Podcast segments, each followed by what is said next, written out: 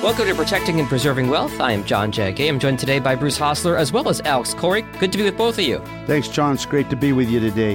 Thanks, John. All right, we're talking about the S&P 500 and as we'll soon see a specific portion of the S&P 500. Alex, right off the top, what's happened in 2023 with the larger index? Yeah, so 2023 has been quite a turnaround from what we saw in 2022. Year to date, the S&P 500 is up a combined 19% through yesterday. Mm. So there's actually only been seven stocks, though, aka the Magnificent Seven, that have contributed 80% returns year to date, while the other 493 stocks in the S&P 500 have remained absolutely flat for the year. So if I'm understanding you correctly, Alex, you're saying that those seven stocks have really driven all the growth in the overall 500. It has. The Magnificent Seven includes Apple, Amazon, Meta, Google, Microsoft, Nvidia, and Tesla those big seven tech stocks. Does that mean those magnificent seven are going to continue to outperform the markets in 2024 as best you can guess? It's hard to say. You know, with such a run up of what we saw throughout 2023, it's easy for people to get trapped in the mindset of if it's going to continue to perform well now, it might as well do it again in 2024. But there are no guarantees of any future returns. I think it is an opportunity to really look at the broader market to see what may be on sale or what other things you may want to consider investing your money in going forward into 2024?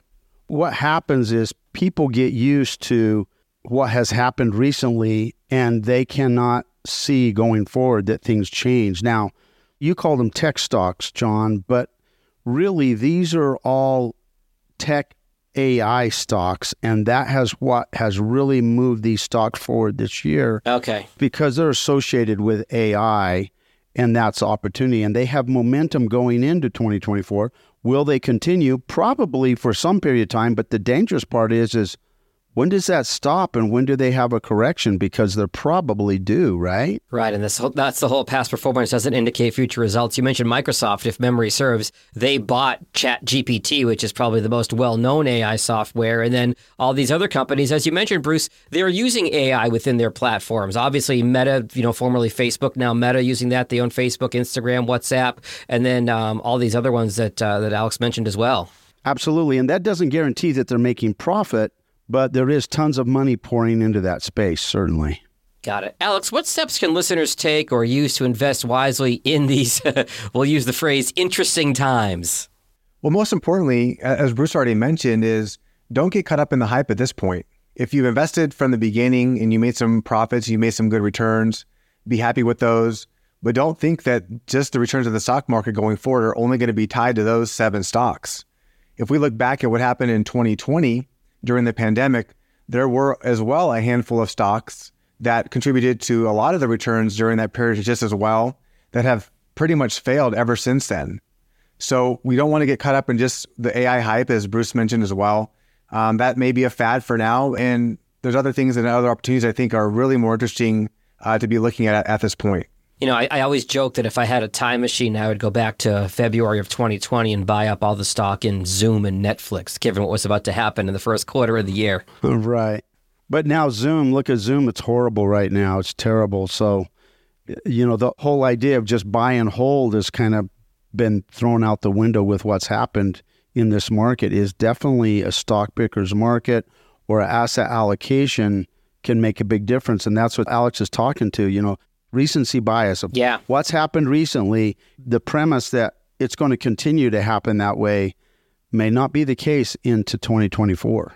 You make a great point, Bruce. How should our listeners think about interest rates and inflation regarding their investment strategy? Full disclosure, we're recording this on November 29th. We don't know what's about to happen next, as always, as you've been mentioning, but what should listeners think about? Well, you know, it, it is just really interesting to me. The Fed has not changed anything as far as their rates. And yet, if we look at the 10 year Treasury as of today, it's down to 4.294%. Less than 30 days ago, it was above 5%. So, in the end of October, let me see, somewhere around the 18th of October, it was right at about the 5% range on the 10 year Treasury. So, we already see the higher interest rates that the Fed has pushed into the marketplace affecting the 10 year treasury. Now, again, recency bias, is it going to continue to do that? Could the 10 year go back up again? It could. We think there's some opportunities in the fixed income space. Some of these bonds are trading below their par value inside of bond mutual funds. And so there's a buying opportunity there in some spaces. We're not making any recommendations on the show right now. We're just making people aware that some of the bonds inside of bond mutual funds are trading at a discount in addition to paying an income stream, a yield, if you will, north of, you know, five to six percent. So for those people that are conservative, you know, we look at the short term money markets, those are going to start turning down in the near term because the interest rates, like on the 10 year, have come down.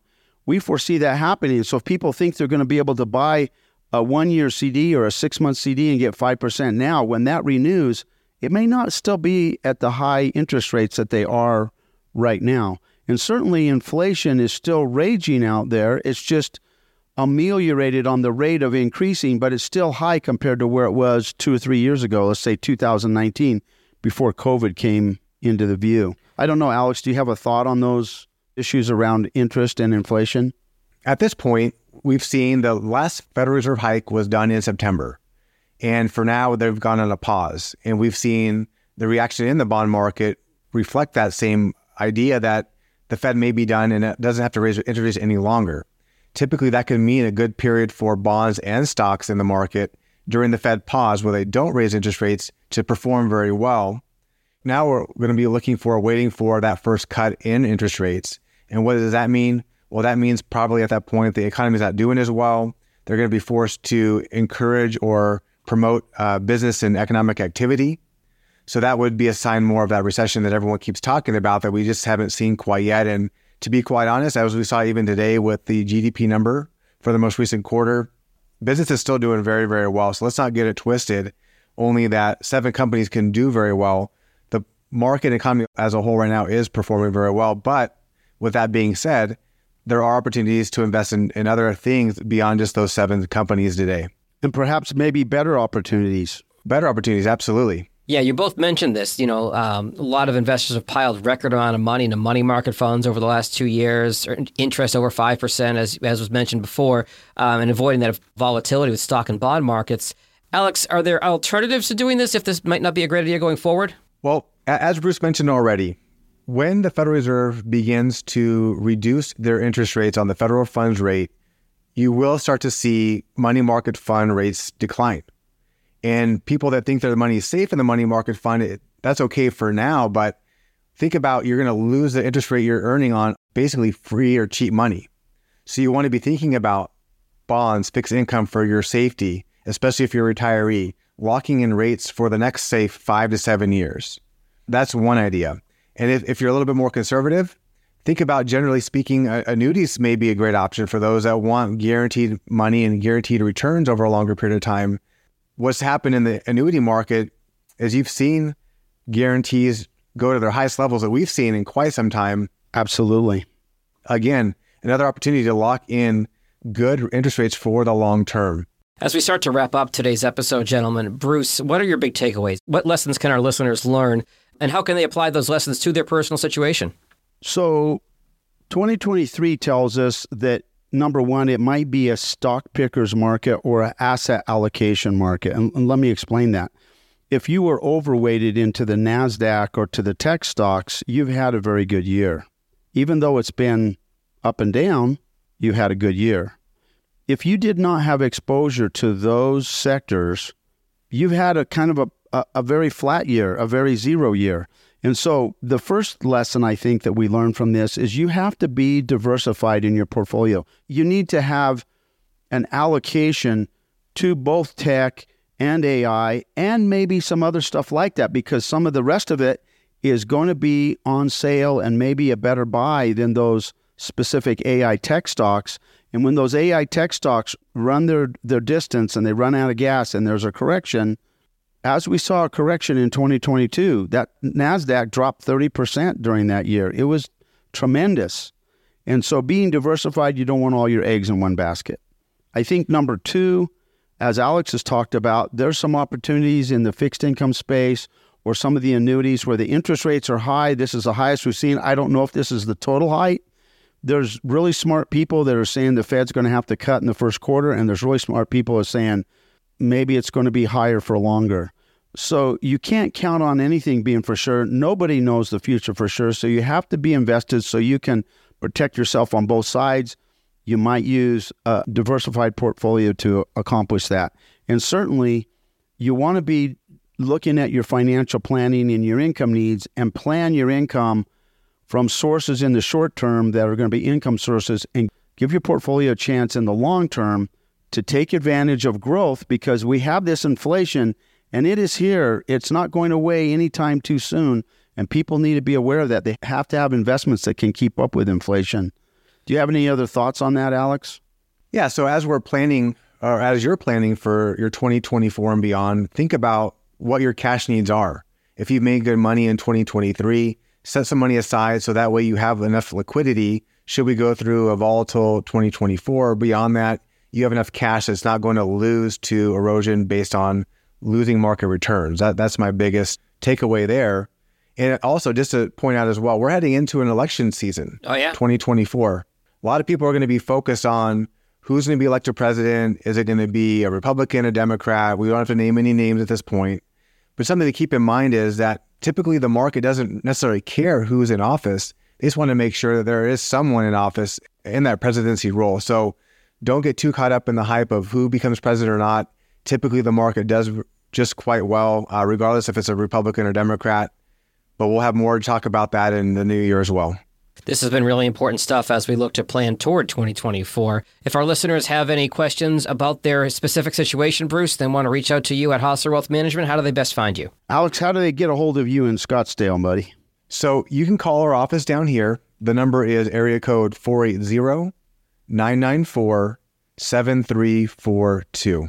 And of course, you can reach us on the website at hostlerwm.com or in the Prescott office, you can reach us at 928 778 7666. Great stuff, gentlemen. We'll talk again soon. Thanks, John. Thank you, John. Securities and advisory services offered through Commonwealth Financial Network, member FINRA SIPC, a registered investment advisor. Forward looking commentary should not be misconstrued as investment or financial advice. The advisor associated with this podcast is not monitored for comments, and any comments should be given directly to the office at the contact information specified. Any tax advice contained in this communication, including any attachments, is not intended or written to be used and cannot be used for the purpose of 1. avoiding federal or state tax penalties, or 2. promoting, marketing, or recommending to another party any transaction or matter addressed herein.